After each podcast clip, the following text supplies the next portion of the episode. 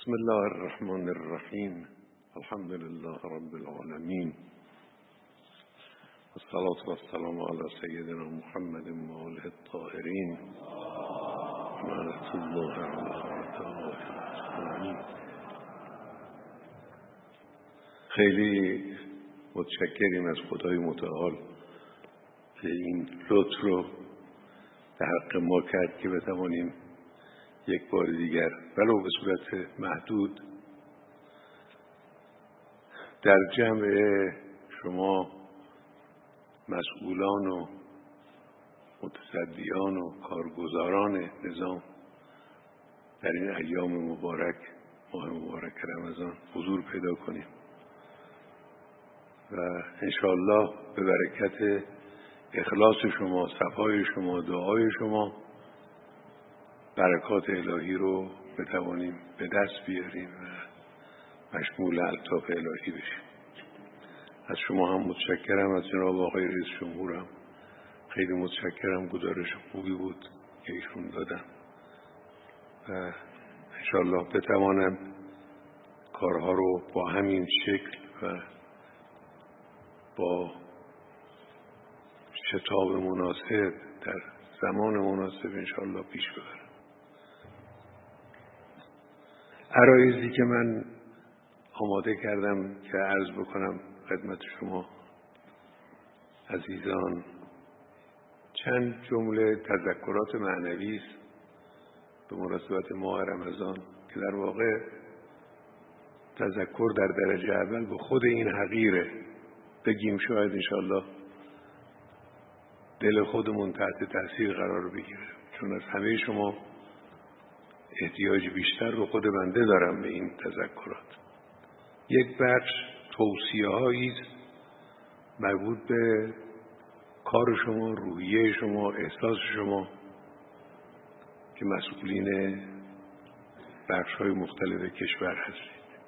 یک بخش هم سفارش های کاری و عملیاتی است در زمینه چند مسئله. بر حسب تجربه و حسب نگاهی که به مسائل هست. در مورد اون تذکرات اولا عرض می‌کنم یکی از درخواست های ما در این ماه که در دعاهای معصور منعکس است نیت صادقه است. و القوت و النشاط و الانابت و التوبت و نیت صادقه در دعای روزهای ماه مبارک رمضان. نیت صادقه خیلی مهمه. صادقانه قرار بگذاریم با خدای خودمون که در راه درست راهی که اعتقاد داریم راه صحیح هست قاطعانه بدون احساس خستگی حرکت کنیم. نیت صادقه. اگر انشاءالله در این ماه نورانی شما این نیت صادقه رو در خودتون ایجاد کنید و تقویت کنید این یک کمکی خواهد بود یک توانی خواهد بود برای ادامه راه در طول دوران مسئولیتتون. که این نیت صادقه شما رو کمک خواهد کرد که حرکت کنید. پیش برید. یکی از چیزهایی که در این ماه در دعاهای این ماه مکرر تکرار شده در دعاهای سحر در دعاهای روز در دعاهای شب مسئله طلب مغفرت الهی است. از خدا بخشش خواستن استغفار.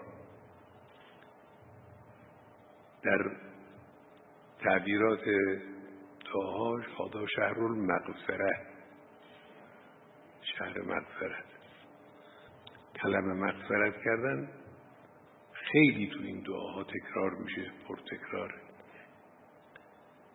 خب استغفار یعنی چه؟ یعنی معذرت خواهی. از خدای متعال معذرت بخواهیم از خیلی از کارها از بسیاری از کرده ها و نکرده های خودمون از خدای متعال باید معذرت این معذرت خواهی که طبعا با اون نیت صادقه همراه هست. این یک صفایی ایجاد می‌کنه در شما یک تهارتی ایجاد می‌کنه که این صفا و تهارت جلب رحمت الهی رو می‌کنه. ما باید تلاشمون این باشه که رحمت الهی و برکت الهی رو جلب کنیم.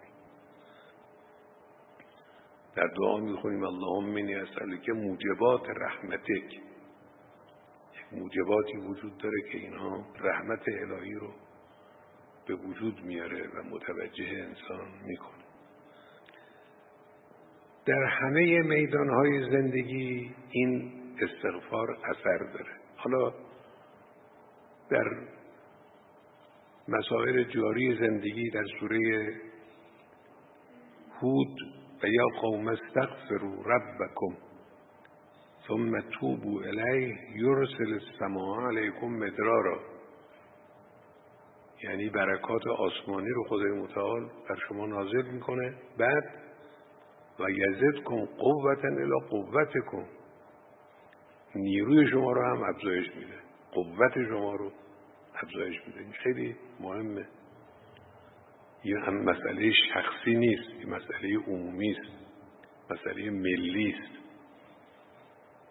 این حالا این آیه از این آیه روشنتر و واضحتر تاثیر استغفار در یکی از سختترین میدانهای زندگی یعنی میدان مبارزه آشکار با دشمن در این آیه شریفه در سوره مبارکه آل امران که میفرماید که و که من نبی قاتل معه ربیون کثیر و ما وهنوا ما اصابهم فی سبیل الله و ما ضعوا و ما استکانوا الله یحب الصابرین و ما کان قولهم الا ان قالوا ربنا اغفر لنا ذنوبنا و اسرافنا فی امرنا یعنی تو میدان جنگ این کسانی که با پیغمبران مجاهدت می‌کردن که اینجا ضمنا جهت حرکت پیغمبران هم معلوم میشه.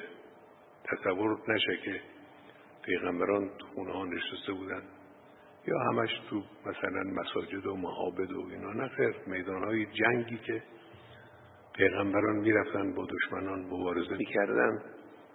در این میدان ها این ربیون یا ربانیون و خداپرستان و محورهای خداپرستی دعاشون این بود. ربنا اغفر لنا ذنوبنا و اسرافنا فی امرنا و ثبت اقدامنا و انصرنا علی القوم یعنی رابطه استغفار با جنگ با ثبات قدم با نصرت. یعنی استغفار اینجوره. اگر به معنای واقعی کلمه انسان طلب مغفرت کنه و معذرت خواهی کنه از خدای متعال به خاطر خطاها و کوتاهی ها و اینها خدای متعال جواب میده دیگه. این خریه آیه قرآن. حالا بعدش اون وقت میفرماید که فآتاهم الله ثواب دنیا یعنی اینایی که استغفار کردند و به خدای متعال گفتن که ما رو نصرت بده خدای متعال پاسخش این بود که آتاهم الله ثواب دنیا و حسن ثواب الاخره. قبل از آخرت در دنیا پاسخ اینها رو داد به خاطر استغفاری که کرده بودن. پس درس قرآن شد مدد گرفتن از استغفار برای پیروزی در میدانهای گوناگون. یعنی نگاهمون به استغفار این نباشه که فقط مثلا برای گناهان شخصی و برای شستشوی دل خودمون استغفار کافی است. نه. در میدانهای ملی در میدانهای بزرگ اجتماعی استغفار کارکرد دارد تأثیر دارد.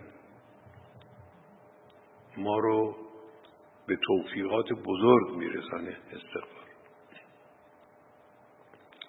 خب حالا از چی استغفار کنیم؟ از چی استغفار کنیم؟ یک دسته خلافهایی است که انجام دادیم گناهانی است که گناهان چارواداری به تعبیر بنده. دروغ و غیبت و نگاه حرام و لمس حرام و امثال اینا غصب و این چیز. یه بخش ایناست. یک بخش گناهان باطنی است و ذرو ظاهر الاثم و باطنه. ان الذين یکسبون الاثم سیجزون بما كانوا یقترفون اون گناهان باطنی است که حالا اونها هم پس دیگری داره. یک دسته هم گناهانی است که به معنای ترک فعله فعل نیست ترک فعل است. یک کاری رو باید انجام می‌دادیم انجام ندادیم. ما خیلیمون عزیزان من مبتلای به این آخری هستیم.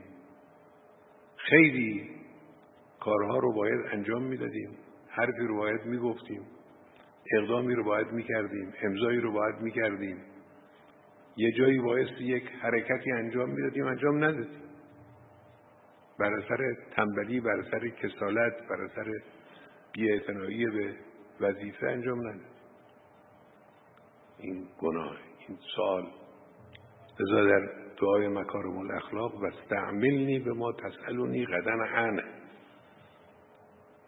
مرو به کار ببر در اون جایی که فردا از من سوال خواهی کرد. یکی از چیزهایی که بنده مکرر بهش توجه کردم و گاهی هم گفتم از اون موارد تکون دهنده قرآن ماجرای حضرت یونس. علیه السلام این پیغمبر بزرگ الهی و ذنون که ذهب مغاضبا. خب چرا مغاضب بود؟ بر خاطر اینکه قومش کافر بودن هرچی می‌گفت گوش نمی‌کردن. سالها بنده نمی‌دونم چند سال. در بین این قوم دعوت کرد اثر نکرد. اینم عصبانی شد ناراحت شد. ترک کرد اونها رو. خب اگر مقایسه کنیم با ترک فعل که ما انجام میدیم اصلا این کار بزرگی به نظر نمی‌رسه. اما خدای متعال همین کار رو مورد مؤاخذه قرار میده. فظن لن نقدر علیه خیال کرد ما سختگیری نخواهیم کرد بر او. چرا؟ سختگیری میکن سختگیریش هم بود که رفت و اینها. وقت در یه جای دیگه قرآن میفرماید که ولولا انه کان من المسبحین للبث فی بطنه الی یوم یبعثون چه خبره؟ برای ترک فعل اگر این تسبیح و این تضرع سبحانک انی کنت من الظالمینی که گفت اگر نمی بود تا قیامت باعث زندانی میموند. محبوس میموند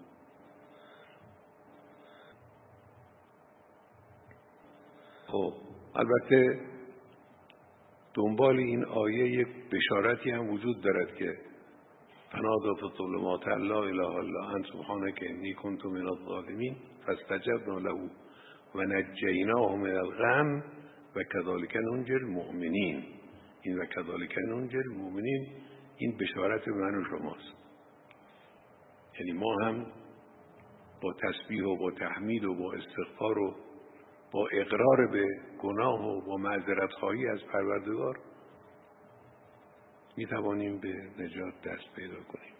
خب پس بنابراین استغفار هم از ارتکاب عمل ممنوع است هم از کمکاری و بیعملی و سوء مدیریت هر دو اینها لازمه.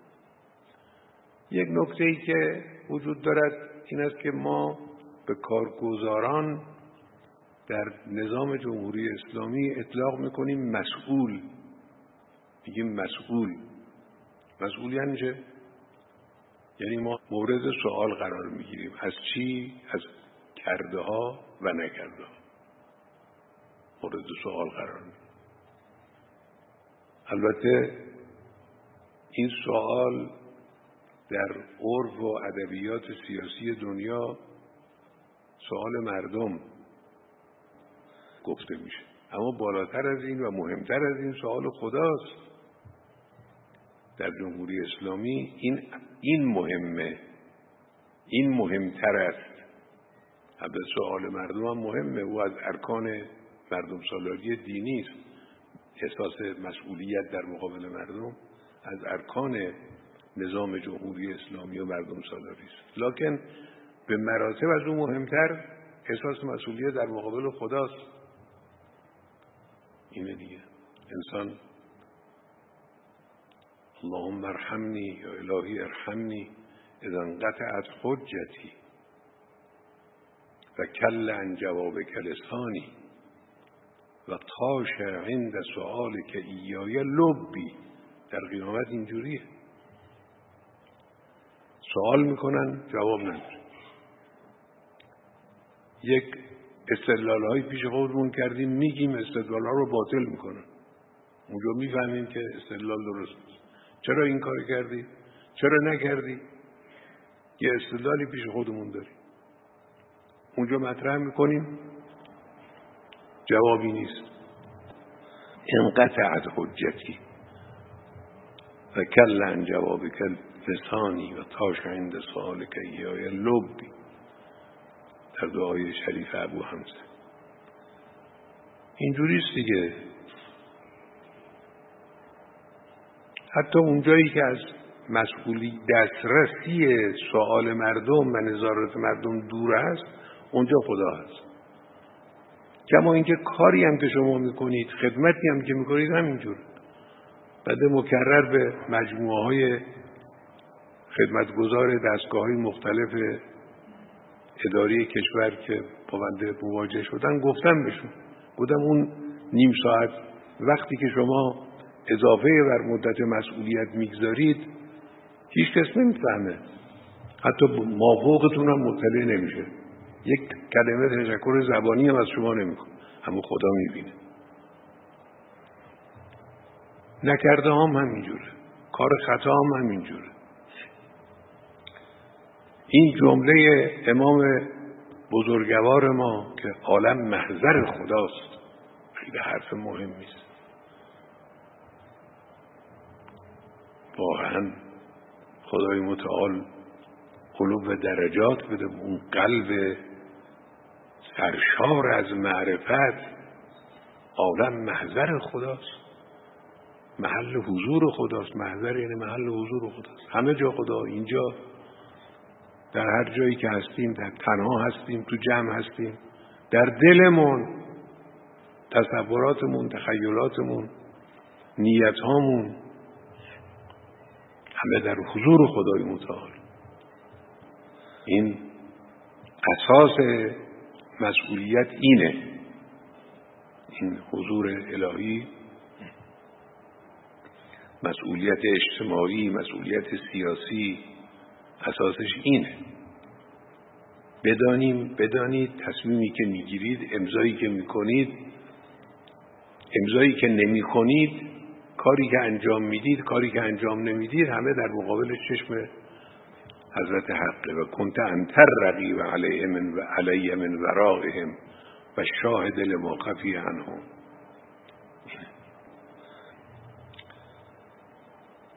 یه نکته ای که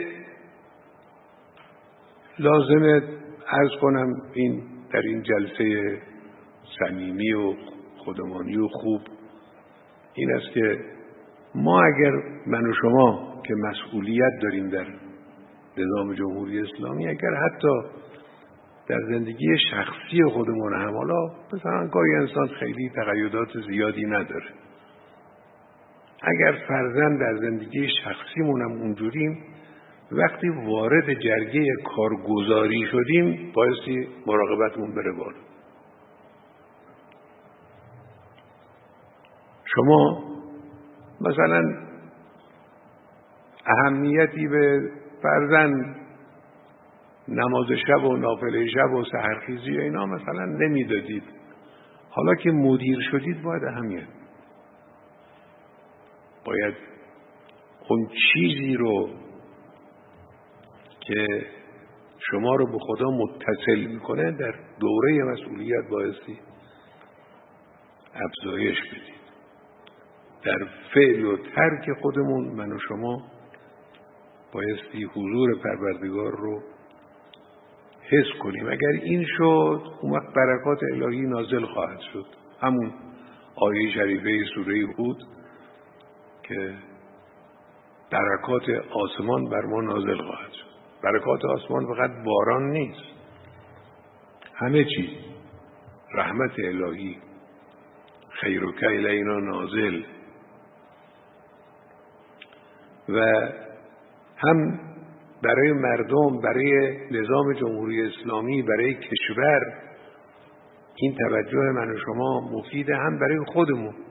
خود ما رو هم دلمون رو به معنویت نزدیک می‌کنه به حیات طیبه الهی نزدیک می‌کنه.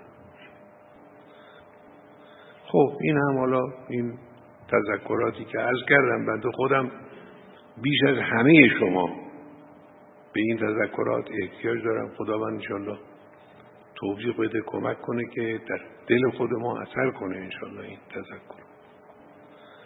و اما توصیه ها چند تا توصیه من به شما برادران و خواهران عزیزی که وارد این میدان کارگزاری شدید چه در مجلس چه در دولت چه در دستگاه های گوناگون که یه جمعیت تازه نفسی که حالا وارد میدان شدن و به خصوص جوان ها به خصوص جوان ها که خب خوشبختانه خیلی نسبتا عظیمی از جوان ها تو بدنه مجموعه های نظام حضور پیدا کردن که این خیلی خوشن کننده است خوشحال کننده است. اگه با این مراقبت ها همراه باشه توصیه‌ای که من امروز می‌خوام عرض بکنم توجه به دو آسیب است. یک آسیب آسیب غرور است یک آسیب آسیب انفعال است. این دو تا آسیب که شما خیلی باید مراقب باشید. این دوتا آسیب غرور ابزار شیطانه. غرور غره شدن. این ابزار شیطان. مناشه مختلفی هم دارد. فرق نمی‌کنه منشأش چی باشه. یک وقت منشأش همین پست و مقامی است که شما گرفتید.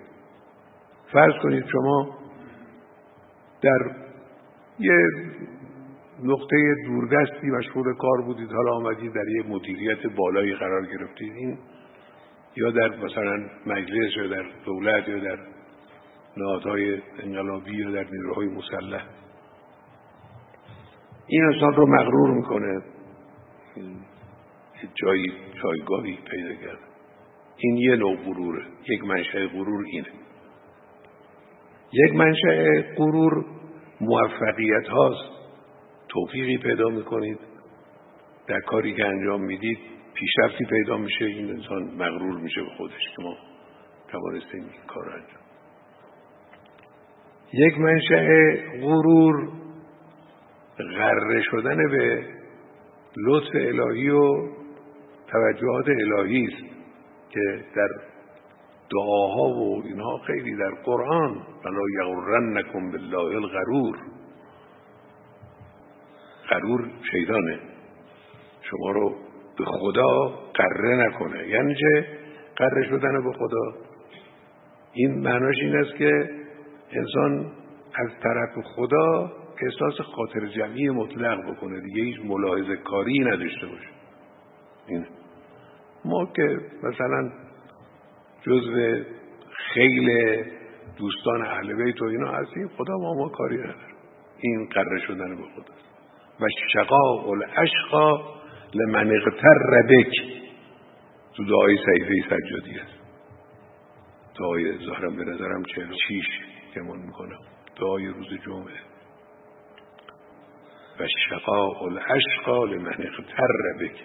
کسی که به تو غره بشه رو از همه شقاوتش بالا داره. این این غره شدن مغرور شدن اینه. مغرور نشید مغرور. این غرور اگر پیدا شد این طبیعه شکست است. هدیه سقوط هست این غرور از هر جهتی که پیدا بشه از این مناشهی که عرض کردیم این مقدمه سقوط انسان. هم انسان در درون خود ساقط میشه وقتی که چنین غروری پیدا کرد هم در اجتماع ساقط میشه. هم اون حرکت اجتماعی که حول و حوش او به وجود آمده او از بین میره او ساقط میشه. این آیه شریفه لقد نصرکم الله فی مواطن کثیره و یوم حنین اذ اعجبتکم کثرتکم.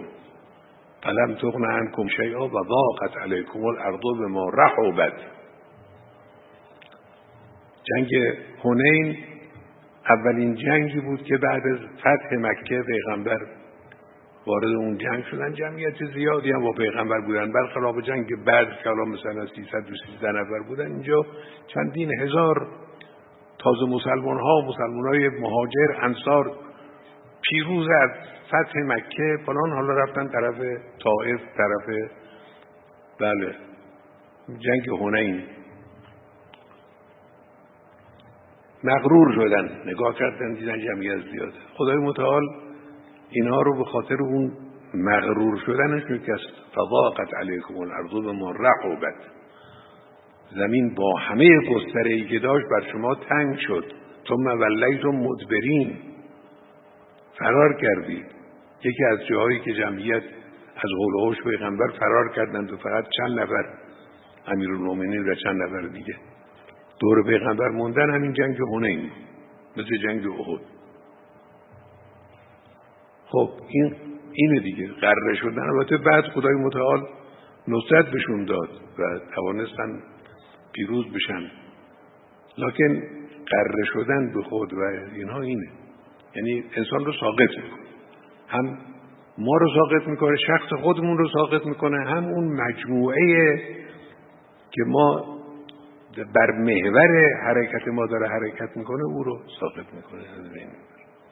لذاست که در دعای کمیل یکی از چیزهایی که شما می‌خونید و می‌خواهید از خدای متعال اینه ان تجعلنی به قسمک راضیان یا به قسمک راضیان و فی جمیع الاحوال متواضعا. مغرور نشید. در همه احوال تواضع داشته باشید. تواضع یعنی فروتنی. نقطه مقابل قرر شدن. این از خدا می‌خواد انسان در دعای کمیل یکی از اشکالات غرور اگر در ما به وجود بیاد این که ما را از مردم دور می‌کنه. غرور مغرور شدن به خود ما را از مردم دور می‌کنه. مردم در نظرمون کوچک میشن. تحقیر می‌کنیم مردم رو تبر از اینها دور میشه ما رو درباره خودمون دچار توهم می‌کنه. خودمون رو بیشتر از اونچه که هستیم میپنداریم و تصور می‌کنیم. این آفت غرور اینه. وقتی ما خودمون رو از اونچه که هستیم بیشتر دونستیم خطاهای خودمون در نظرمون کوچک میشه. خب همه خطا داریم همه هم در دل خودمون اعتراف می‌کنیم که خطا داریم که مواردی هم دقیقا می‌دونیم. فلون قضیه فلون قضیه فلون قضیه خطا کردیم. اما این خطاها در چشممون کوچک میشه. در حالی که اگر همین خطاها در دیگری باشه در چشممون بزرگ بیاد اما در چشم خودمون خطای خودمون کوچک میشه. وقتی خطا کوچک شد از تصحیح خطا قافل میشیم. خطا رو تصحیح نمی کنیم در همون خطا ادامه میدیم و باقی میمونه. ببینید اینا دنباله های مغرور شدنه چقدر اینا اشکال هست.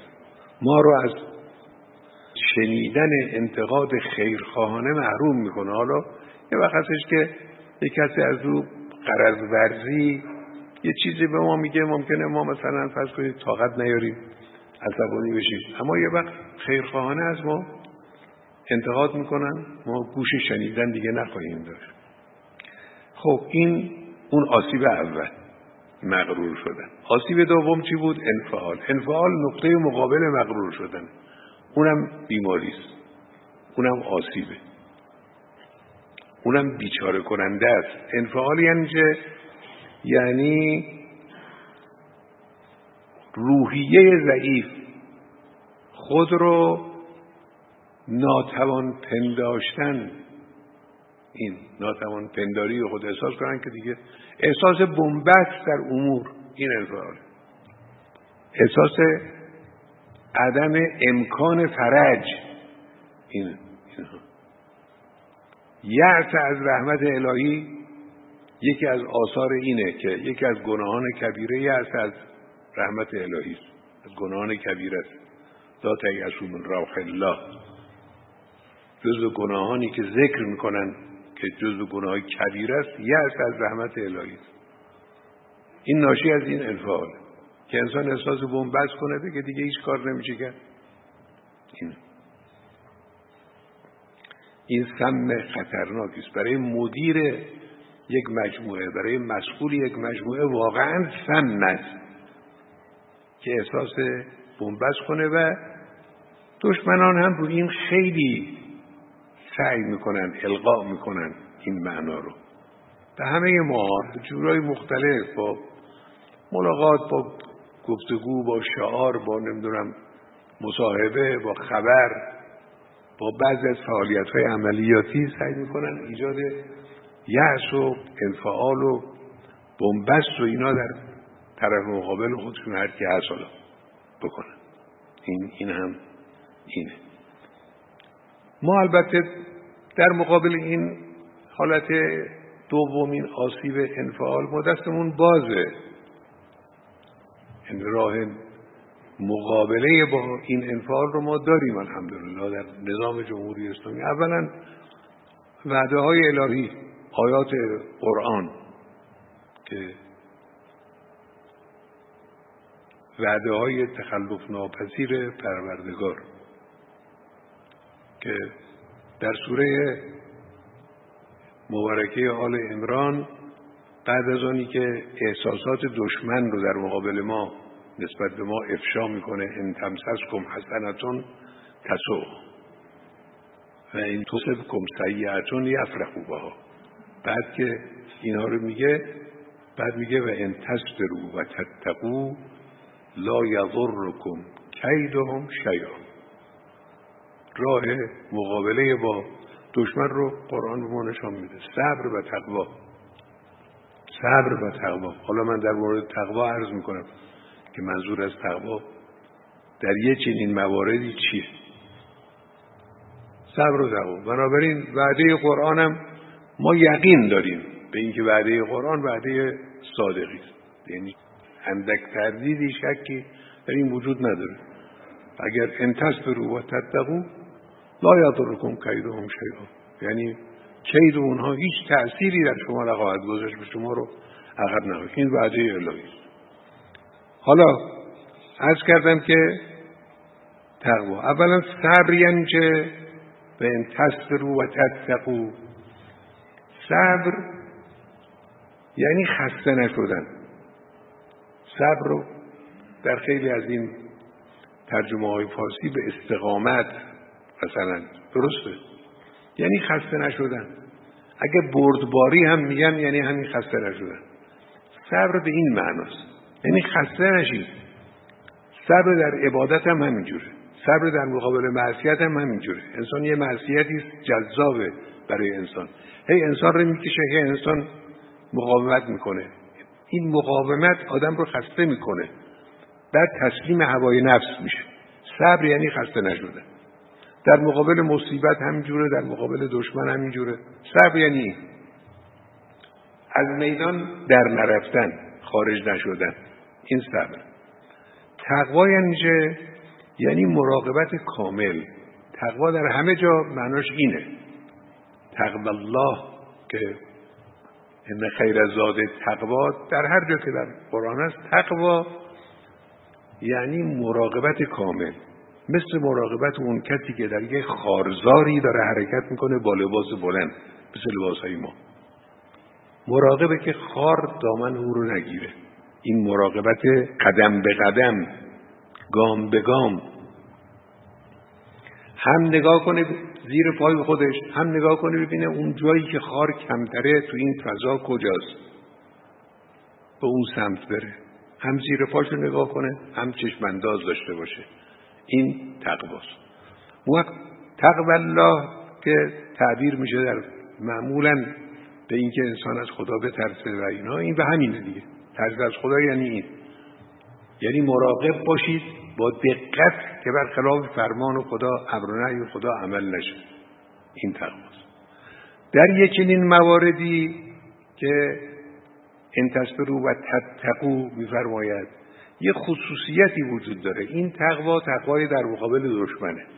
یعنی مراقب بودن مراقب دشمن مراقب حرکت او مراقب حرکت خودتون در مقابل او مراقب مانور او تحرکاتی که داره مراقب کاری که از شما صادر میشه ممکنه حاکی از غفلت شما باشه. این این یعنی. اینی که امیرالمومنین میفرماید و من نامه لم یونم ان. ان اقل حربه عرق این یعنی بیدار بودن حواس جمع بودن. تقوا در اینجا اینه. همون معنای عمومی تقواست منتها شکلش در اینجا به این صورته. مراقب دشمن باشید. در هر مسئله اینه. در دیپلماسی تقوا لازمه. در امور اقتصادی تقوا لازمه. در مسئله امنیت تقوا لازمه. در همه اینا تقوا لازمه. در مسائل گوناگون. در هر کدامی هم تقوا به تناسب خود اوست با کمک پروردگار از خدای متعال کمک خواستن و مراقبت دقیق رو انجام داد. خب این حالا دستور پروردگار تجربه ما هم همین رو نشان میده. یه وقتی بود که این آیات رو میخوندیم تجربهش در تاریخ بود. صدر اسلام رو به عنوان تجربه ذکر می‌کرد. امروز اینجوری نیست. امروز ما اینها رو خودمون تجربه کردیم. خودمون در میدانهای مختلف این رو مشاهده کردیم که اگر صبر داشتیم و تقوا داشتیم پیروز میشیم. اون روزی که جنگ شروع شد که حالا ما مثلا اون دوره دفاع مقدس رو عرض می‌کنن. ما خیال می‌کردیم حالا مثلا یه هفته ده روز بیست روز جنگ مثلا پس ادامه پیدا می‌کنه. هشت سال طول کشید. هشت سال طول کشید. امام از همون روز اول خاطرش جمع بود. نه اینکه تصریح کنه که ما پیروز میشیم. نه.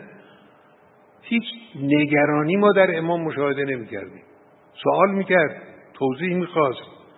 جزئیات رو در جلساتی که خدمت ایشون بودیم با مسئولین دیگر و قوا ایشون سوال می‌کردن جزئیات سوال می‌کردن میپرسیدن چی شد چرا شد؟ از این کارا بود. منتها در چهره امام و در در خورد امام در بیانات امام استراب مطلقا مشاهده نمیشه یعنی زیرش قرص و محکم بود که به یه جای خوبی خواهد رسید. حالا چی؟ و ایستاد. ایستاد. در موارد مختلف. حالا بعضیا از همون روز هم بعضیا اشکال می‌کردن. چرا در فلان مقطع این تصمیم گرفته نشد؟ خب حضور نداشتن نمی‌دونن. قضایا و به قضیه رو مطلع نیستن.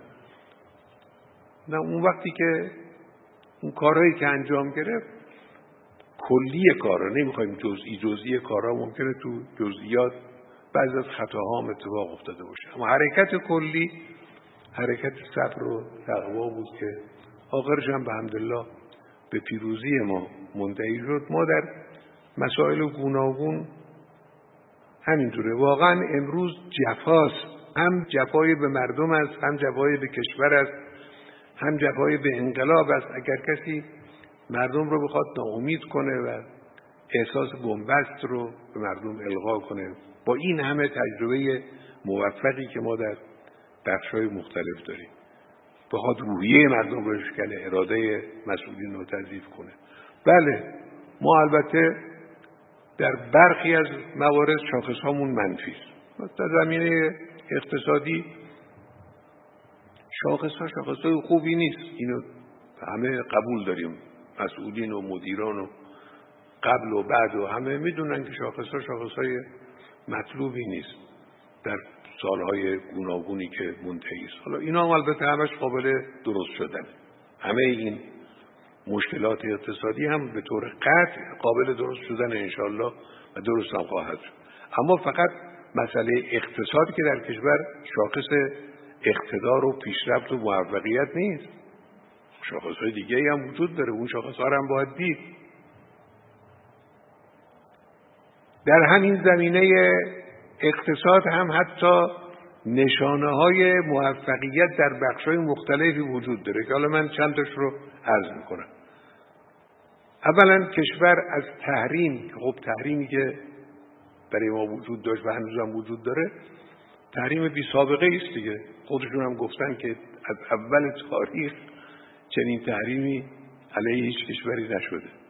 علیه ما تحریم با وجود این تحریم ما اقتصادمون شکست نخورد. برخلاف پیشبینی هایی که می‌کردن خارجی ها می‌گفتن ایران برشکسته خواهد شد. اقتصاد سرپامون تاباوری اقتصاد یک موفقیت بزرگه. این یک علاوه بر این از خود تحریم ما استفاده کردیم. ملت ما مسئولین ما مدیران ما از خود تحریم استفاده کردن. یه جایی به خودکفایی رسیدیم ما. یه موارد زیادی به خودکفایی رسیدیم. ما اگر تحریم نبودیم مثلا فرض بفرمایید وقتی کرونا آمد خب می‌رفتیم از جاهای مختلف دنیا واکسن وارد می‌کردیم. دیگه به فکر تولید واکسن نمیافتادیم امروز از پنج مورد شش مورد شش پنج شش مرکز که آقای رئیس جمهور گفتن. داره واکسن تولید میشه. یک افتخار برای ملت ایران یک شرف برای ملت ایران. بله از واکسن های دیگران هم استفاده کردیم. باید هم می‌کردیم. اشکالی هم نداشت. اما اینی که خود ما تونستیم حرکت کنیم. در موارد متعدد زیادی ما به این خودکفایی رسیدیم و نوآوری رسیدیم. ما در تلویزیون موارد زیادی رو نشان میدن. چند تا جوان چهار تا پنج تا جوان مثلا دور هم جمع شدن. یه چیزی رو تولید کردن یه چیزی رو که ارزبری زیاد داشته در خارج در داخل به وجود آوردن. کیفیتش هم بهتر از اون خارجی هست دارن نشون میدن جلو چشم همه است داریم می‌بینیم دیگه. اینا موفقیتی ملت اینا پیشرفت این همین هم در زمینه اقتصاده. این هم در مورد اقتصاد. در همین زمینه اقتصاد کشور ما با وجود تحریم با وجود سختگیری ها دچار بدهکاری نشد. خیلی از کشورها شما نگاه کنید همسایه و غیر همسایه ما با اینکه نه تحریم بودن نه این همه دشمنی داشتن. 300 میلیارد 400 میلیارد به بانک جهانی صندوق بینالمللی به فلان کشور بدهکار شدن. ما بدهکاریمون نزدیک صفره. حالا صفر نیست اما نزدیک صفر. این موفقیت کمی نیست خیلی مهمه. یعنی حتی در همین زمینه اقتصاد هم که حالا شاخص های منفی متعددی وجود داره این شاخص ها هم وجود داره. اینا وجود داره. یک دستاورد دیگر ما که یک شاخصی خودش. باید به این توجه کرد پیشرفت علمی و صنعتی ماست پیشرفت فناوری های ماست. ما در دوره فشارهای گوناگون بین المللی توانستیم در زمینه های متعدد در دانش و صنعت پیشرفت کنیم. این چیز کمی نیست. خیلی چیز مهم نیست. در دورهای مختلف. برخی از نهادهای مردمی یعنی مجموعه های سرمایه گذاری مردمی کارهای برجسته انجام دادن که همین چند هفته قبل از این تو همین حسینیه جلسه ای بود که تو تلویزیون منعکس شد لابد دیدید.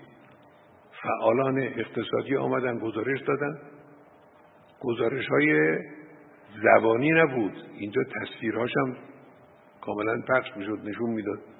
کارهای بزرگی انجام دادن. کارهای شرکت های فعال در زمین های تولیدی و غیر تولیدی کارهای انجام داد.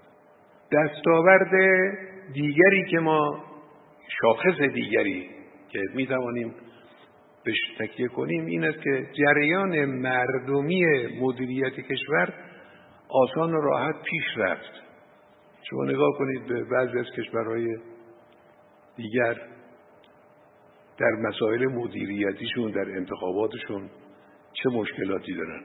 انتخابات زودرس ابطال انتخابات نمی‌دونم چه چه چه. اینجا نه. اینجا با وجود همه دشمنی ها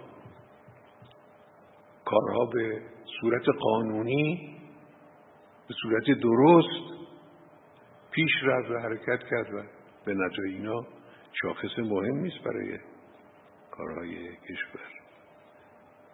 اینا رو مقایسه کنید به بعضی با بعضی از کشورهای دیگه اون وقت معلوم میشه که اینا چقدر مهم من می‌خوام عرض بکنم به طور قاطع که این دستاوردها و موارد متعدد دیگری که وجود داره مثل عمق راهبردی و نفوذ معنوی در کشورها و امثال اینا جمهوری اسلامی رو به یک نمونه جذاب تبدیل کرد.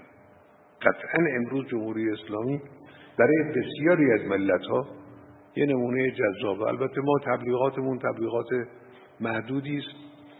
دیگران هم علیه ما تبلیغات خیلی می‌کنن. یعنی اونایی که تبلیغاتی که علیه جمهوری اسلامی میشه چند برابر تبلیغات خود ماست.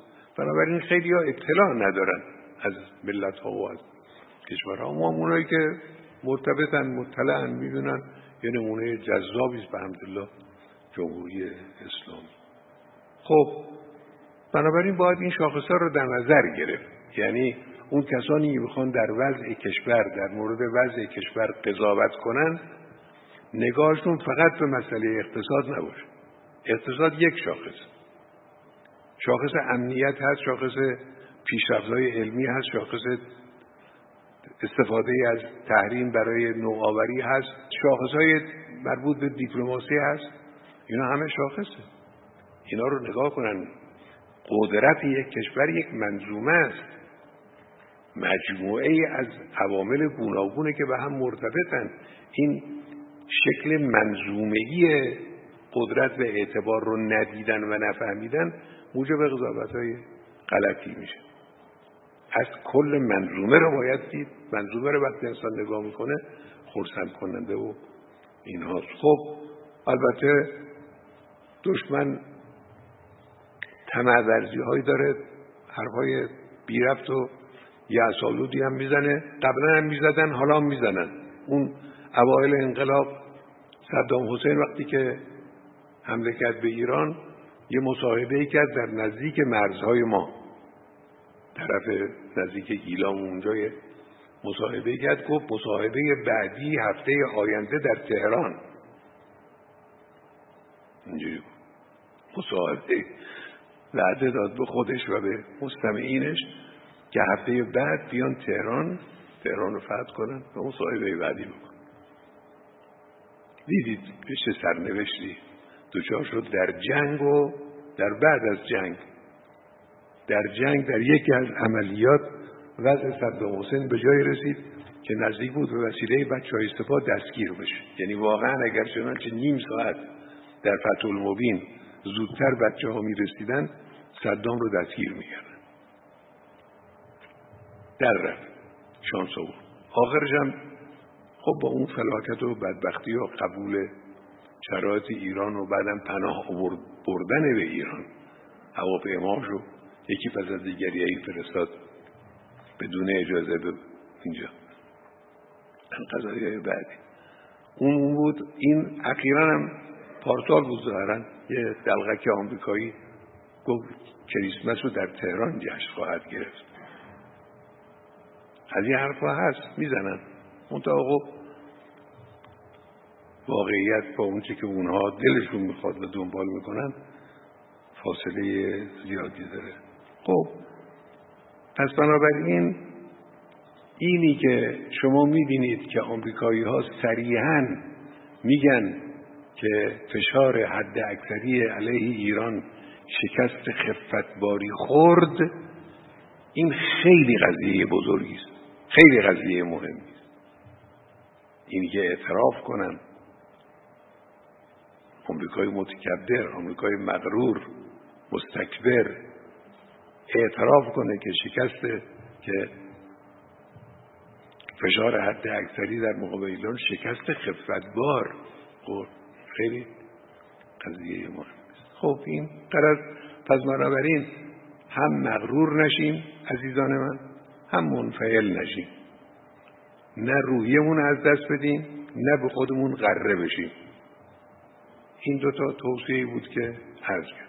چند تا سفارش کاری هم هست که حالا برای اینکه انشالله تا اگر خیلی طولانی نشه یک مسئله همون مسئله شعار سال است که گفتیم تولید با اون دو تا خصوصیت.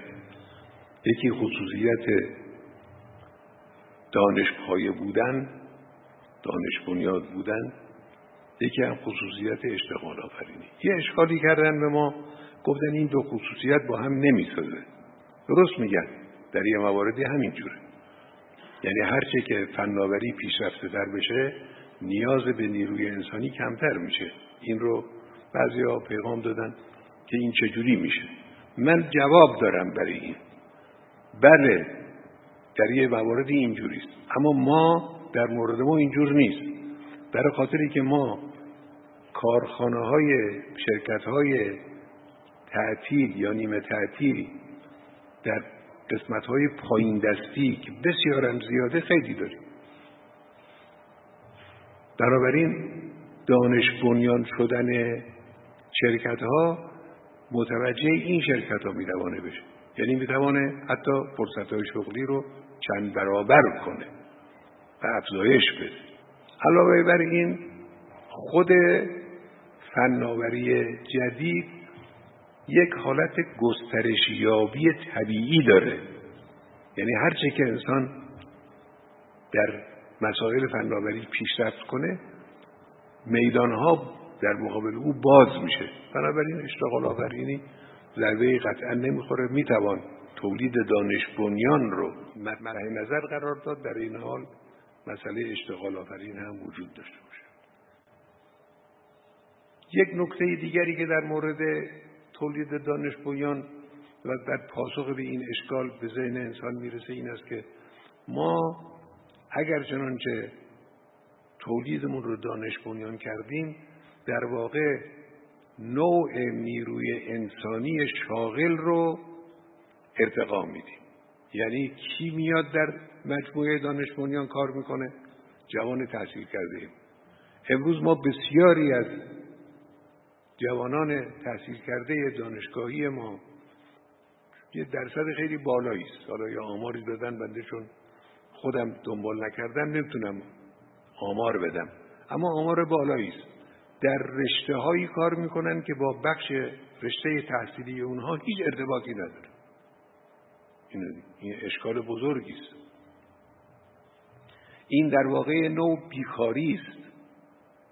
زحمت کشیده درس خونده دولت خرج کرده. عمری مصرف شده اما از او استفاده نمیشه. این نوع بیکاری است. وقتی که ما توانستیم شرکت های دانش رو توسعه بدیم اینا همه این جوان ها به کار جذب میشن و کیفیت منابع نیروی انسانی دستگاه های کاری ما بالا خواهد رفت ارتقا خواهد کرد. نخبگان میان چیز می‌کنن. دیگه مجبور نیستن نخبگان ما که به مشاقل خدماتی کم ارزش رو بیارن و توجه کن یک نکته در مورد این شرکت های دانش بنیان و تولید دانش بنیان این است که که بنده لازم تذکر بدم. البته تذکراتی قبلا عرض شده لکن اینها رو هم اضافه بر اون عرض می‌کنم. برای شرکت های دانش بنیان باید ضوابط ضوابط کیفی باید تعیین بشه. اینجور نباشه که اون شرکتی که حالا با فناوری چل سال پیش داره کار می‌کنه بیاد به عنوان شرکت دانش بنیان ثبت نام کنه از بهرهمندی ها و مثلا امکانات تسهیلاتی که هست استفاده کنه. این درست نیست. به معنای واقعی کلمه دانش یک نوآوری درش باید وجود داشته باشه که حالا بعض از خصوصیات دیگر رو هم عرض خواهم کرد. یا فلون فلون شرکت منتاجی منتاجگران که منتاج هم در واقع همون وارداته واردات بیرویه است با یه شکل دیگری. این تولید نیست این به صلاح آفرینندگی محصول نیست. این یه نوع واردات اون این بیاد به عنوان شرکت دانش مثلا شناخته بشه اینجوری نیست. بنابراین احتیاج هست به اینکه شاخص های دقیقی شاخص های کیفی که فکر می‌کنم کار مربوط به معاونت علمی یا هر جایی که بالاخره متصدی تایید این شرکت هاست این این شاخص ها رو باید معین کنن و اونها رو جدی بگیرن. یک نکته دیگر این است که ما برای اینکه ارزیابی کنیم که تولید کشور دانش بنیان شد یا نشد صرفا تعداد شرکت های بنیان کافی نیست. که ما حالا بنده در صحبت اول سال رو تعداد تکیه کردم. گفتم مثلا گفتم فلان مقدار ما گفتیم نه بیش از این. گفتن سی درصد مثلا ممکنه افزایش پیدا کنه. ما گفتیم نه اقلا پنجاه درصد مثلا. یا صد درصد افزایش پیدا کنه. این تعداده. خب این یه شاخص. اما این کافی نیست. بایستی شرکت هایی که به وجود میان یه خصوصیاتی داشته باشن که این خصوصیات حیاتی است اساسی است مهم است. یکی از این خصوصیات این است که توش نوآوری باشه. یکی اینکه کاهش ارزبری وجود داشته باشه. ما الان در یه مواردی ارز زیادی مصرف می‌کنیم برای واردات یه محصول. این شرکت دانش بنیان اگر این رو تولید کنه یا به تولید نزدیک بکنه این یا کاهش ارزبری داره یا به کلی ارزبری رو از بین می‌بره. این یکی از معیار هاست اشتغال آفرینی شرکت ها یکی از شاخص ها این است که اشتغال آفرین باشند به معنای واقعی کلمه. قابلیت صادرات داشته باشند یعنی رقابت پذیر باشند در مواجهه با محصولات جهانی و بین المللی. این قبیل شاخص ها باید معین بشه و انشالله دنبال بشه. یک نکته مهم دیگر این است که در توسعه شرکت های دانش بنیان اولویت هایی در نظر گرفته بشه. یکی از اولویت ها که خیلی مهمه این است که این شرکت ها در جهت حل مسئله باشند ما مسائل مشخصی مسائل اقتصادی مشخصی در کشور داریم. این شرکت ها متوجه به حل مسئله باشند گره گشایی داشته باشند بر طبق نیاز به وجود بیان یعنی نیاز سنجی بشه در مورد این شرکت ها یک بخش هایی هست که امنیت اقتصادی متوقف به اون بخش هاست. مثل مثلا فرض کنید بخش کشاورزی که اتفاقا بعد اون روز گفتم در صحبت اول سال که یکی از وابسته ترین بخش های ما به واردات و به خارج بخش کشاورزی ماست. خب در حالی که بخش کشاورزی به امنیت غذایی ما ارتباط پیدا می‌کنه مسئله مهم نیست. این جهت رعایت بشه در شرکت های دانش یا که امنیت اقتصادی کشور در گروه اونها یا ظرفیت بالایی از نیروهای متخصص و غیر شاغل رو دارن که جذب کنن نیروهای اینها متخصص رو. یا بخش هایی که مواد خام صادر می‌کنن مثل بخش معدن متاسفانه در کشور ما در بخش معادن ما مشکلات زیادی داریم. یکی از مشکلات همین خام فروشی است. حالا نفت که به جای خود در مورد نفت که ما واقعا هیچ ارزش افزوده در مورد نفت نداریم در مورد گاز تا حدودی. در حالی که اونطوری که متخصصین میگن در بخش نفت ارزش افزوده زیادی میشه تولید کرد به وجود آورد. اگر چنانچه به بخش های پایین دستی نفت توجه بشه. گاز هم همینجور. در بخش معادن دیگه هم همینجوره.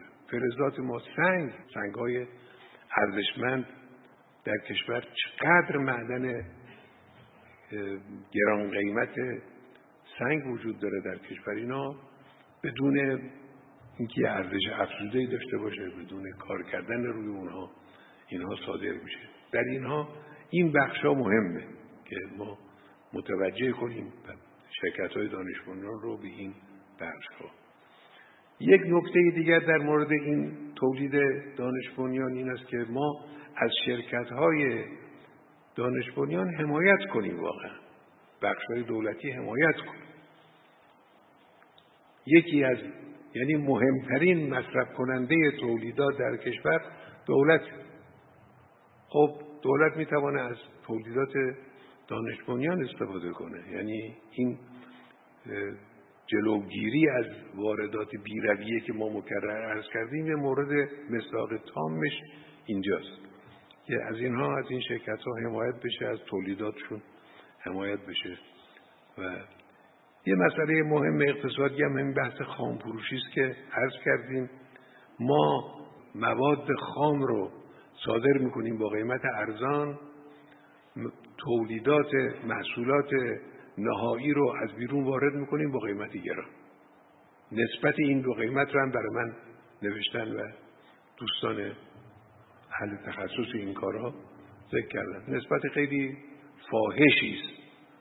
ما مواد خام رو با قیمت ارزان صادر می‌کنیم محصول نهایی رو با قیمت گران وارد می‌کنیم. در حالی که باید محصول نهایی رو بر صادرات کشور بره به این سمت تولیدات بره به این سمت.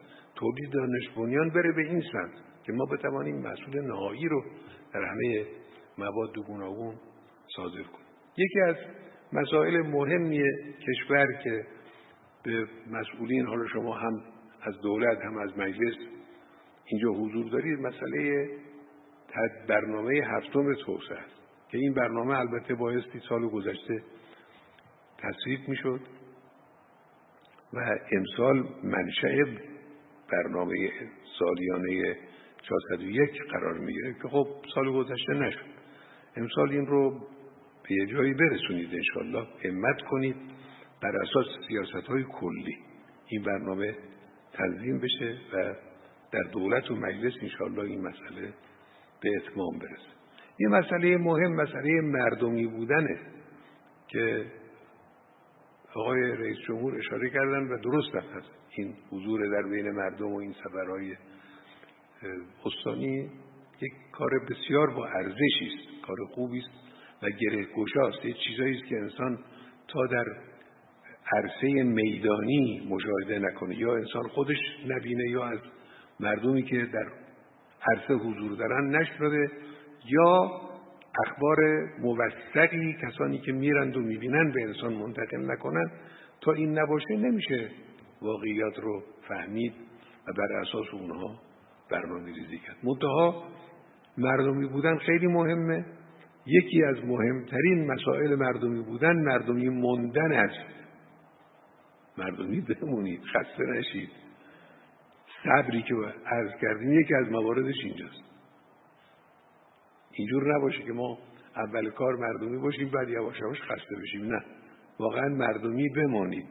منظورم این نیستش که حتما این سفرهای استانی باید تا آخر دوره دنبال بشه. نه ممکنه یه جایی متوقف بشه اشکالی هم نداره. اما مردمی بودن فقط سفرهای استانی نیست. ارتباط با مردم شنیدن از مردم شنیدن نکاتی که گاهی نکاتی از مردم عادی شنیده میشه که از مشاورین کارکشته کارکرده نزدیک انسان شنیده نمیشه. انسان از اون بیشتر استفاده می‌کنه. ارتباط با مردم و گزارش های مردمی این رو داره. یه نکته دیگر که سفارش محکد می‌کنم مسئله اصل 44 سیاست های اصل 44 که چند سال قبل از این ابلاغ شد و همه هم تمجید کردن تعریف کردن چه سیاست های خوبی است. لکن عمل نشد. واقعا دولت های مختلف هی تاکید شده اونام گفتن که میخواییم عمل کنیم داریم عمل می‌کنیم لکن به معنای واقعی کلمه سیاست های اصل 44 عمل نشد. بایستی به معنای واقعی کلمه اقتصاد کشور بیاد رو دوش مردم و دولت نقش ویژه دولتی خودش رو ایفا کنه. متصدی نباشه. این خیلی مهمه. یه وقت شما یه باری رو دوش خودتون می‌گیرید از این شهر می‌خواید به اون شهر ببرید پیاده با این مشکلات یه وقت اون سوار یه وسیله نقلیه فعالی می‌کنید خودش ما رانندگیش می‌کنید. این دومی درسته. این دومی درسته وسیله نقلیه فعال فعالان اقتصادی کشور هستن. اینها رو فعال کنید مطابق کارشون نظارت کنید سیاست گذاری کنید مراقبت کنید. خطایی پیش نیاد اشتباهی پیش نیاد اما بذارید کار کنن. هم اونا سود می‌برن هم مردم استفاده می‌کنن. هم شما سود می‌برید به عنوان مسئولین دولت. این هم یه مسئله است. یه مسئله دیگری که باز اونم خیلی مهمه و البته بلند مدت این مسئله رشد اقتصادی بدون نفته مثل که کشورهایی که نفت ندارن رشد اقتصادی هم دارن پیشرفت اقتصادی هم دارن. کم هم نیستن این کشورها.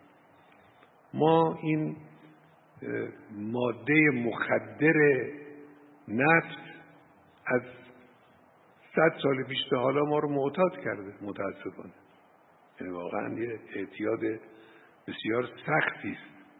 این البته در کوتاه مدت ممکن نیست در بلند مدت محقق میشه. کارا امروز و فردا و کار یک دولت هم نیست.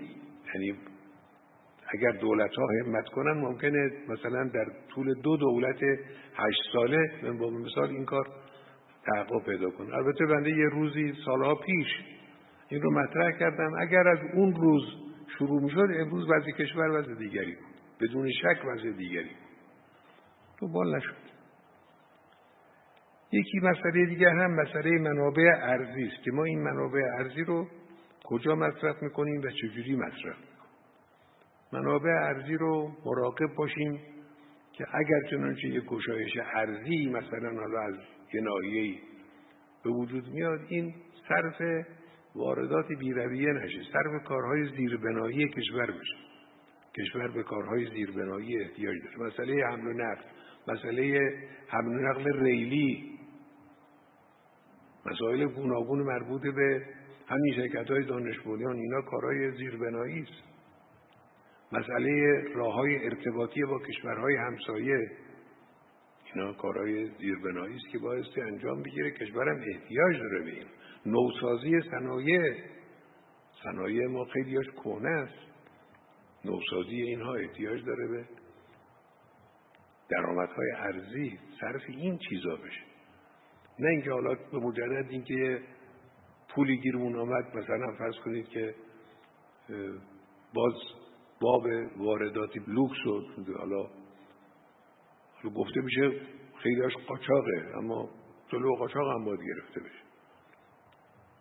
واقعا یکی از کارهای بزرگ و کارهای مهم اینه غذای سگ رو از بیرون وارد کنن وسایل آرایش رو با قیمت های گذاب و گران وارد کنن. اینا یک واحد پول هم نباید طرف این چیزا بشه. چه برسه به پولهای زیاد. از این هم این هاست که کارهای زیربنایی زیادی ما داریم. همین مسئله آب آب کشور مشکل آب. یکی از کارهای زیربنایی است. و حلش هم کاملا ممکنه. کاملا ممکنه. منتها پول لازم داره. تمام. حالا خوشبختانه این دولت کارهای خیلی خوبی در این زمینه. می‌دونیم اطلاع داریم که انجام داده و داره انجام میده در حال انجام. باید این کارها رو انجام دادیم. مسئله آب یکی از مسائل مهم. یک فرصت مهمی که در اختیار مسئولین کشور هست همین شورای هماهنگی اقتصادی سران و قواست که در دولت قبل این تصویب شد و شروع شد و کارهای بزرگی رو البته مسئولیت ابتدایی و مهم اولیه این شورا دو سه کار سه چهار کار اساسی بود که یکیش اصلاح اساسی بودجه بود. که مسئله بانک ها بود مثلا. که اینها باید دنبال بشه که ساختار بودجه اصلاح بشه. ساختار بودجه مشکلاتی داره. و مدیریت مقابله با تحریم ها یکی از وظایف این شورا از اول این معین.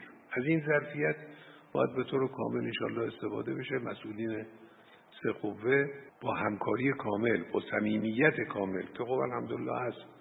بینشون صمیمیت وجود داره. این رو دنبال بکنن. خب اینا مسائل اقتصادی بود که وقت عمده ما رو این مسائل اقتصادی گرفت طولانی هم شد. مسئله حیاتی فرهنگ خیلی مهمه. یک مجاهدت هوشمندانه در زمینه فرهنگ لازمه و در جهت درست. در جهت درست. علم و فرهنگ که مراکز متعهد رسمی مثل وزارت ارشاد مثل سازمان تبلیغات مثل دفتر تبلیغات مثل صدا و سیما مثل شورای عالی انقلاب فرهنگی اینا در درجه اول مخاطب این درخواست هستن و در درجه دوم و حالا درجه دوم نمیشه گفت. طبعا فعالان فرهنگی گسترده در سطح کشور که به حمدالله کم نیستن و زیادن همه باید حقیقتا باید به این مسئله حیاتی فرهنگ برسن و اهمیت بدن. متا این مجاهدت باید اولا باید به صورت مجاهدت باشه. تلاش شبان روزی ثانی هم باید هوشمندانه باشه و چشم بسته و علل علیا و اینها نباشه. در جهت درست حرکت کنه. یکی همینه یه مسئله دیگر مسئله دیپلماسی که خب به همدلله دیپلماسی کشور در جهت خوبی حرکت می‌کنه. اونچه که حالا در مسائل دیپلماسی اونی که حالا مورد توجه هست مسئله هسته است. که خب حتما شما خبرهای هسته رو پیگیری می‌کنید در جریان مسائل قرار دارید. من همطور که قبلا هم گفتم مسئولین دولتی هم گفتن آقای رئیس جمهور مکرر این رو تاکید کردن. شما در برنامه ریزی های کاری خودتون مطلقا معطل مذاکرات هسته ای نشید. مطلق. کار خودتون رو بکنید. وضع فعلی کشور رو ببینید بر اساس وضع فعلی برنامه ریزی کنید. ممکنه مذاکرات به جاهایی برسه جاهای مثبتی جاهای نیمه مثبتی منفی هر چه بشه شما کار خودتون رو بکنید. متوقف نکنید کارتون رو به اونها. خب، خوشبختانه وزیر محترم خارجه و اون مسئولین هیئت مذاکره کننده گزارشات دقیق خودشون رو به رئیس جمهور میدن به شورای عالی امنیت ملی میدن. در جریان قرار دارن تصمیم گیری می‌کنن فکر می‌کنن. جوارب قضیه رو میسنجن. نقدم اشکالی نداره. نقد کارهای این مسئولین هم اشکال نداره. اظهار نظر اشکال ندارد منتها اولا این اظهار نظرها و نقدها مراقب باشید بدبینانه نباشه. خب این کسانی که مسئولن بنده همیشه البته این رو در همه دولت ها این رو تذکر دادم که نگاه به کسی که توی میدان هست و در صفحه مقدم مشغول فعالیت نباید نگاه بدبینانه از روی سوء زن باشه. خب افراد مؤمن افراد انقلابی افراد پر جد و جد پر کار مشغول کارن دارن زمین زمینه کار می‌کنن. اگر نقدی هم میشه خوشبینانه باشه اون نقد. بدبینانه نباشه. ثانیا موجب تضعیف این کسانی نشه که حالا توی این میدان مشغول تلاش و کار هستن. امید مردم هم تضعیف نشه. یعنی جوری حد زده نشه که اینها البته هیئت مذاکره ما به در مقابل زورگویی های طرف مقابل و زیارت خواهی ها مقاومت کرده و مقاومت هم خواهد کرد. به توفیق الهی بدون تردید اونی که بدعهدی کرده طرف مقابل. خودشون هم الان تو این بدعهدی گیر کردن موندن. یعنی الان طرف مقابلی که بدعهدی کرد و به قول خودشون پاره کرد. اون قرار رو خودش الان تو گیر کرده و احساس می‌کنن احساس بنبست اونا بیشتر می‌کنن. اونها احساس بنبست می‌کنن. ما به حمدالله احساس بونبست. ما توانستیم سختی ها رو تحمل کنیم و عبور کنیم. از خیلی از مشکلات عبور کردیم از مشکلات دیگر هم به توفیق الهی عبور می‌کنیم. مسئله دیگه مسئله فلسطینه که من یک کلمه عرض بکنم. فلسطین داره نشان میده که به همدلله زنده است. فلسطین زنده است. برخلاف سیاست های آمریکایی و سیاست های پیروان آمریکا که خواستن مسئله فلسطین رو به فراموشی سپرده بشه و مسئله رو به دست فراموشی بسپرند که مردم اصلا یادشون بره یه سرزمینی به نام فلسطینی و ملتی به نام ملت فلسطین وجود داشته. برخلاف خواسته اونها روز به روز مسئله فلسطین پررنگتر شده. امروز جوانهای فلسطینی در سرزمین های 1948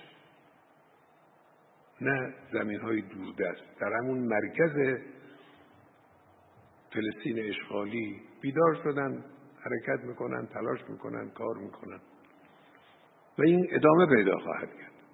بدون شک ادامه پیدا خواهد کرد و به توفیق الهی طبق وعده الهی پیروزی هم با مردم فلسطین خواهد.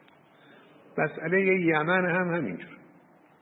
در مسئله یمن بنده حرف نصیحت آمیزی به آقایان سعودی دارم که این از روی نصیحت واقعا خیرخواهی است. چرا جنگی را که یقین دارید در او پیروز نمیشید ادامه می‌دید؟ اصلا احتمال پیروزی سعودی ها در جنگ یمن هست؟ احتمالش هم نیست. با این همتی که مردم یمن دارن با این شجاعتی که رهبرانشون دارن نشون میدن. با این ابتکار عملی که در بخشهای مختلف دارن. احتمال پیروزی وجود نداره. خب جنگی که در او احتمال پیروزی وجود نداره چرا ادامه پیدا می‌کنه؟ یه راهی پیدا کنید خودتون رو خارج کنید از این جنگ. خب اخیرا مذاکراتی شده یه حالا ولو رو کاغذ یا به زبان یه توقف دو ماهی رو اعلان کردن که خیلی خوبه. اگر انشالله به معنای واقعی کلمه توقف وجود داشته باشه ولو دو ماهه باشه این مختنمه و خیلی خوبه باید همین ادامه پیدا کن مردم یمن هم مردم صبوری هستند و مظلوم هم واقع شدن تو این قضیه به معنای واقعی کلمه مظلوم واقع شدن. و خب خدای متعال هم به مظلومین کمک می‌کنه. و مردم مقاوم یمن مردم مقاوم فلسطین انشالله مشمول لطف الهی خواهند. آخرین عرایز بنده اینه. برادران عزیز خواهران عزیز فرصت مسئولیت بسیار زود گذره. بسیار زود گذره. تمام میشه. این فرصت رو مختنم بشه از هر ساعتش استفاده کن توصیه دوم. برای نمایش کار نکنید. اینی که مردم اون منطقه‌ای که من را انتخاب کردن یا مردمی که مثلا فرض کنید به من نگاه تو تلویزیون حرفای من میشنوند اینا خوشبین بشن به من این رو در نظر نیارید. این کار برکت کار رو از بین خواهد برد. اینی که شما به فکر این باشید که مردم از شما خوششون بیاد و اینها و اهمیت کار و نفس کار رو و رضای الهی رو مورد نظر قرار ندید برکت کار رو از بین می‌بره و خیلی اوقات کار به نتیجه هم نمی‌رسه. مسئله سوم تعارض و منافع. تو مجلس حالا می‌بینم این کلمه تعارض و منافع هم تکرار میشه و چیز. این تعارض و منافع فقط در اقتصاد نیست در بخشای دیگر هم تعارض و منافع. اگر من و شما یه منفعتی داریم در توجه مردم به ما یه منفعت هم منفعت عمومی کشوره. اینجا تعارض و منافع دیگه. کدوم مقدم خواهیم کرد؟ اگر ما آبروی خودمون و توجه مردم به خودمون رو مقدم دانستیم بر اونجا که نفع کشور درونه خب این مصداق تعارض و منافع. باید خدا رو در نظر داشته باشیم. این هم این مسئله. مجلس و دولت هم وظایف مشخصی دارند در قانون. این خطوط فاصل رو من قبلا هم این رو عرض کردم در یه دیدار دیگری. حفظ کنید این خطوط فاصل رو. حفظ کنید. جوری باشه که دولت مسئولیت خودش رو داشته باشه که انسان بتوانه سوال کنه از دولت. از مجلس هم باید بتوانه انسان سوال کنه بتوانه قضاوت کنه داوری کنه در مورد مجلس. اگر کارا با هم مخلوط شد قضاوت مشکل میشه. پروردگارا محمد آل محمد نیت های ما رو نیت صادقه قرار بده. اونچه گفتیم اونچه کردیم اونچه می‌کنیم اونچه می‌گوییم برای خودت و راه خودت قرار بده. پروردگارا دلهای ما رو از اخلاص عمل برای خودت سرشار و لبریز کن.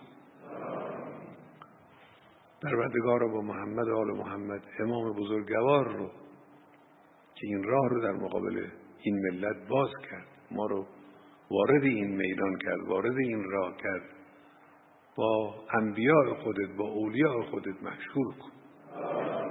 روح متحر او رو از ما راضی کن. ارواح متحر شهیدان عزیز رو از ما راضی کن. به خانواده اونها حجر و صبر و لطف و رحمت خودت رو نازل ببر. و السلام علیکم و رحمت الله و برکاته.